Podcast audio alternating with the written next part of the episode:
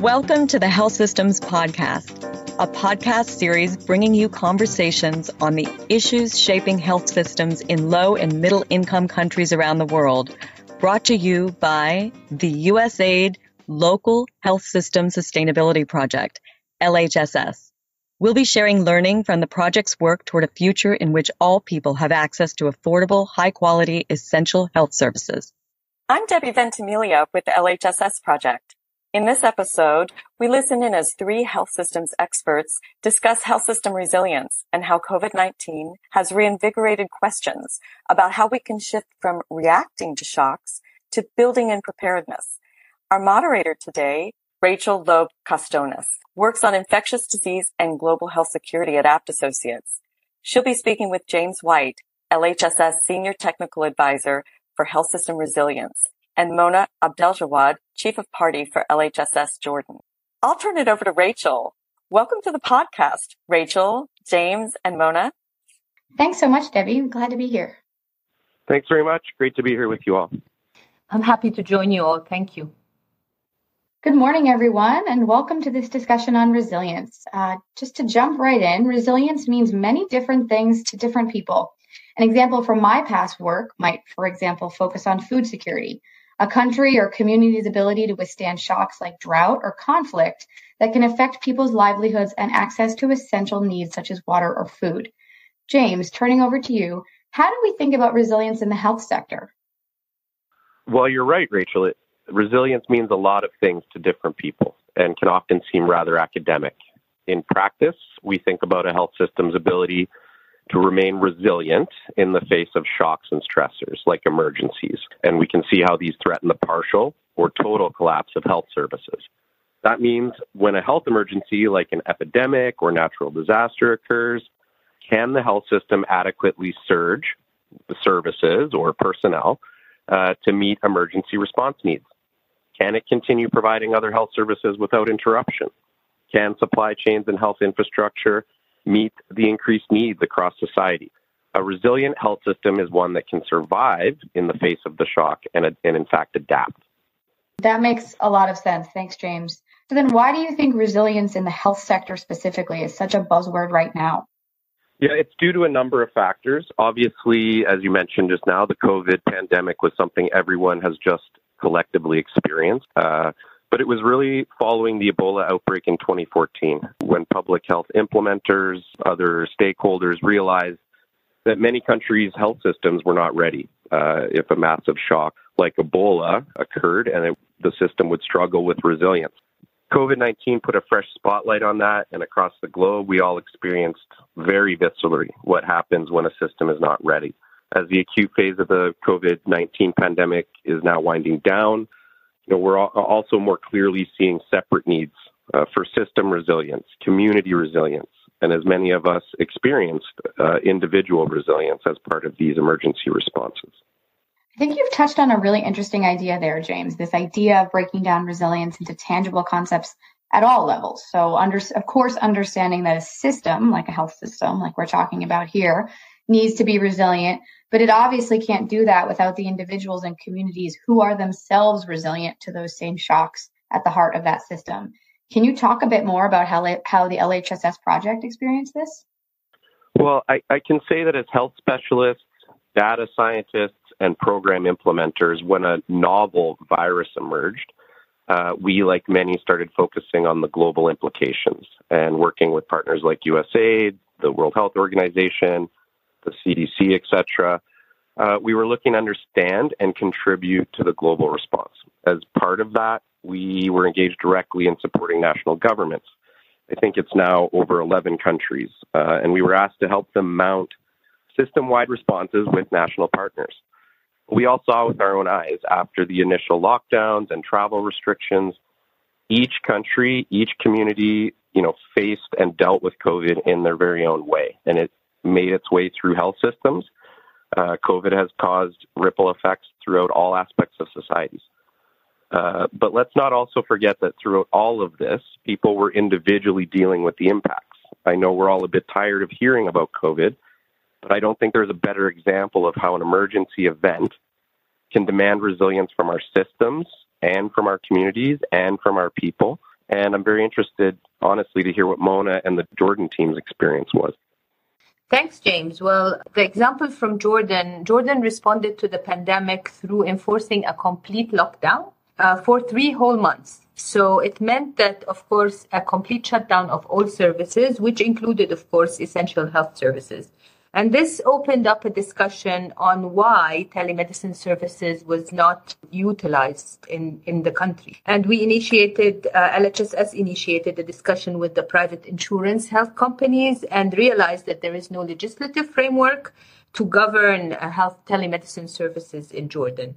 This meant that we started working with the ministry on developing the framework, and um, and we are currently very close to uh, adopting the telemedicine framework. Of course, digital health, uh, health uh, holds uh, the potential to improve the efficiency, accessibility, and the quality of healthcare. Thanks for sharing that example, Mona. Uh, just going back for a moment to some of the lessons other past outbreaks have taught us. When I worked on the Ebola outbreak in the DRC, there was indeed a dialogue, a really important dialogue around trying to link emergency response efforts to longer term development actors. So, how successful have global stakeholders and partners been in, in doing exactly that? You're absolutely right. The question for years among those of us who've been working in outbreak and emergency response way before COVID was how long can we, i.e., the world, stop reacting to events and start responding? And that means with intent, you know, start pre planning instead of pontificating when an emergency occurs. Thanks, James. Mona, can you talk about a specific example of this transition from your work in Jordan? How did LHSS use the COVID 19 emergency to build and promote long term resilience in the country? Yes, Thank you for the question. In Jordan, the Ministry of Health, like in other countries, had issues with their surveillance program. Uh, like other countries in the world, the ministry was overstretched with uh, and was short on staffing. So the ministry reached out to LHSS to support with their surveillance efforts, and LHSS helped the Ministry of Health build a partnership with the private sector, which is the Jordan Nursing Syndicate, to operationalize a call center uh, staffed by 400 nurses. The nurses basically uh, conducted calls with each and every confirmed case, COVID 19 case, uh, to explain home isolation protocols, gather demographic and health data, and identify their contacts. Uh, based on this information, the surveillance teams were uh, dispatched in a very targeted manner. Mm. Thanks, Mona. Seems like a really impactful intervention. How did working with the private sector in Jordan specifically strengthen these efforts and overall resilience?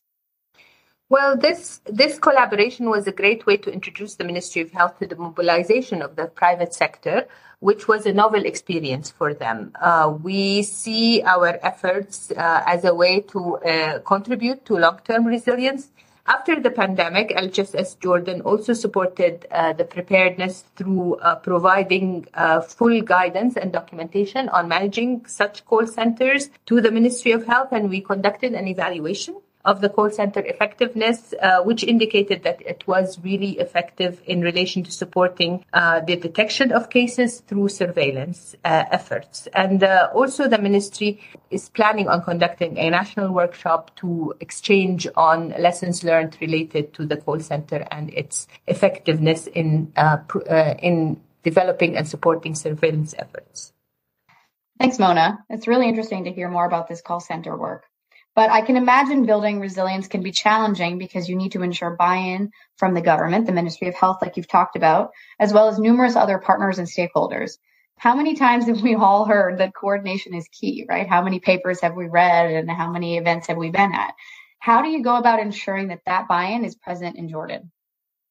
Yeah, there's nothing easy about creating a, a, private and public partnership. I can tell you that. LHSS chose um, collaborating, learning, and adapting approaches, which is CLA, of course, to optimize the management of the call center and response to the changing COVID-19 situation. Um, this included using, uh, you know, tools like scenario planning, data for decision making, adaptive management, continuous learning and improvement. This, uh, you know, um, uh, developed a set of. We had to develop a set of assumptions, right? Because COVID came in waves. So um, we used scenario planning to determine the number of nurses we needed for the calls, depending on the number of, uh, you know, uh, confirmed cases in, in the different waves. When the uh, wave was at, uh, at, at when the wave increased, the call center was fully utilized for the surveillance and home isolation counseling. But then we had times when the wave actually and the cases decreased, the call center adapted and we needed to use um, um, the call center to monitor adverse side effects of vaccines or even promote um, and encourage people for to take up vaccinations. So the collaboration learning and adaptation approach really fostered the relationship between the ministry and the nursing syndicate. It allowed for dialogue, discussion of options, coordination, and regular feedback and adaptation. Thanks so much, Mona. James, you worked closely with national and subnational laboratory and diagnostic teams in several countries. Is there something that we can take from this work specifically that can apply to resilience against future threats beyond COVID? Absolutely. Uh, and th- thanks for that great example from Jordan, Mona. I think, you know, as COVID has become less of an acute threat, I'd really like to take everyone back to February 2020 when the world faced a novel virus. I mean, we need to remember that initially we didn't know what we were dealing with. It was truly something new. And in so many ways, we were fortunate that it turned out to be a coronavirus. We had existing experience from which we could draw. We learned from past efforts to detect this threat. Uh, to remain resilient in an initial phase, it was all about specimens and labs. We all remember that diagnostics became paramount. Swabs and testing kits, laboratory equipment, computer networks for finding and tracking the results. You know, the systems for broad scale up of these structures for national level were weak in many, if not most parts of the world, even in the most developed systems. So, you know, reinforcing them, upgrading them, and connecting them became and remains a crucial resiliency task. You know, that's one example, specimens and analytics. We have even touched on resilience in the intensive care units, long term care homes, supermarkets, and all the other components of our communities that required similar resiliency attention. What about in Jordan, Mona? Yes, as in many countries, in reaction to the pandemic, LHSS conducted a lot of capacity building around PCR and antigen testing for lab technicians in Jordan. It also created a lot of awareness on the uh, COVID 19 created a lot of awareness on the importance of the lab sector as a whole. To reinforce the system and respond to future pandemics, we put in place uh, certified trainers at the Ministry of Health to ensure that these training programs continue and are sustained beyond the pandemic and are readily available and increase the preparedness. We also uh, are now working on securing the national quality accreditation for the Central Public Laboratory, Health Laboratory, which is the main diagnostic lab in Jordan, this will pave the way to ensure that all MOH diagnostic labs are accredited and capable of responding to future pandemics more effectively. Thanks, Mona. You know, that example really shows how even a single component of the health system that's under threat can truly threaten the whole system. So, what's next now in the dialogue on resilience? Is addressing all this interconnected parts of the health system to build resilience something we're just talking about? Or is this something that we can truly implement in practice? I'd love to hear from you, Mona. Well, I can say that in Jordan, the pandemic also created a lot of awareness on the importance of improving the quality of services in intensive care units. As mortality and morbidity uh, indicators came from across the globe, uh, COVID revealed serious weaknesses in the ICU outcomes due to a shortage of qualified, properly trained health personnel and a lack of accurate mechanisms to verify the competencies of works, workers inside ICUs. To combat this, early in 2023, the MOH launched a new competency framework for ICU healthcare providers to ensure efficient and high quality services in ICUs across the country. This effort is a direct response to the challenges Jordan faced during the height of the COVID 19 pandemic. The pandemic also allowed, uh, for the very first time, uh, the first cohort of critical care fellows Uh, and we supported that through a partnership with the Jordanian American Physicians Organization based in the US, where Jordanian American doctors provided direct education services to MOH uh, physicians through regular exchange visits and online webinars and journal clubs. We expect the first cohort of intensivists to graduate next year in 2024. Now, what about you, James? You know, sometimes resilience feels like a term that's really heavy stuck in the academia and the academic papers and the journal articles. As we look to make resilience work more practical and implementable across the globe, what are some of the future steps we can take to make this actionable? Thanks, Rachel. Well, from my side, I think the resilience conversation around recent events, uh, including COVID, has crucially opened up and broadened the resilience dialogue. In the future, we're now very aware that we're going to need to look at our uh, human health, animal health, ecosystems, you know, the whole world that we look in. This is beyond health systems or emergency response. We're talking about other important and much broader issues of human and indeed global resilience. Um, what I mentioned is the One Health concept, you know, for example, which underscores that the importance of resilience and preparedness for us humans, uh, for our animals, it all depends on how we interact in our shared environment.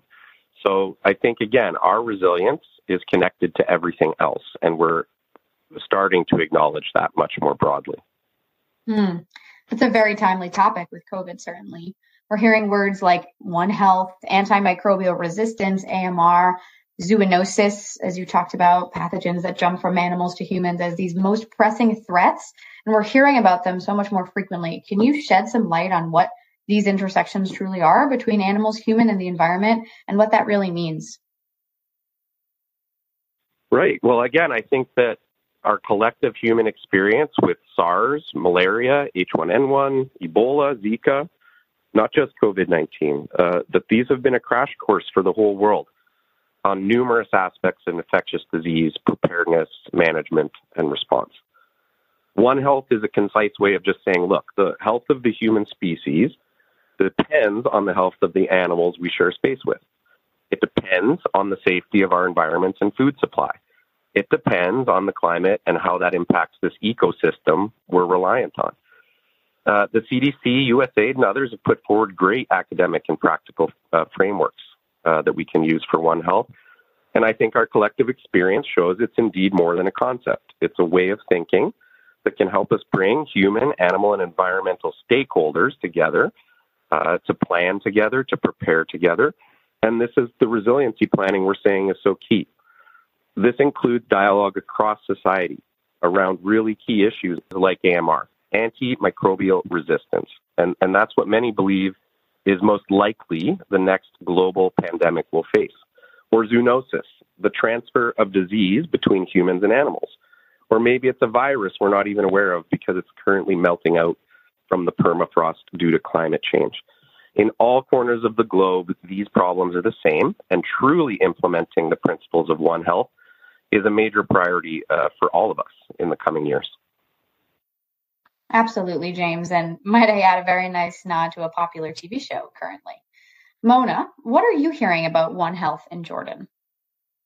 Yeah, well, the discussion is starting for sure. In Jordan, um, seven zoonotic uh, diseases were identified as being of great significance. Rabies uh, was ranked as the number one priority disease, followed by uh, Middle East respiratory syndrome, avian influenza, brucellosis, and others.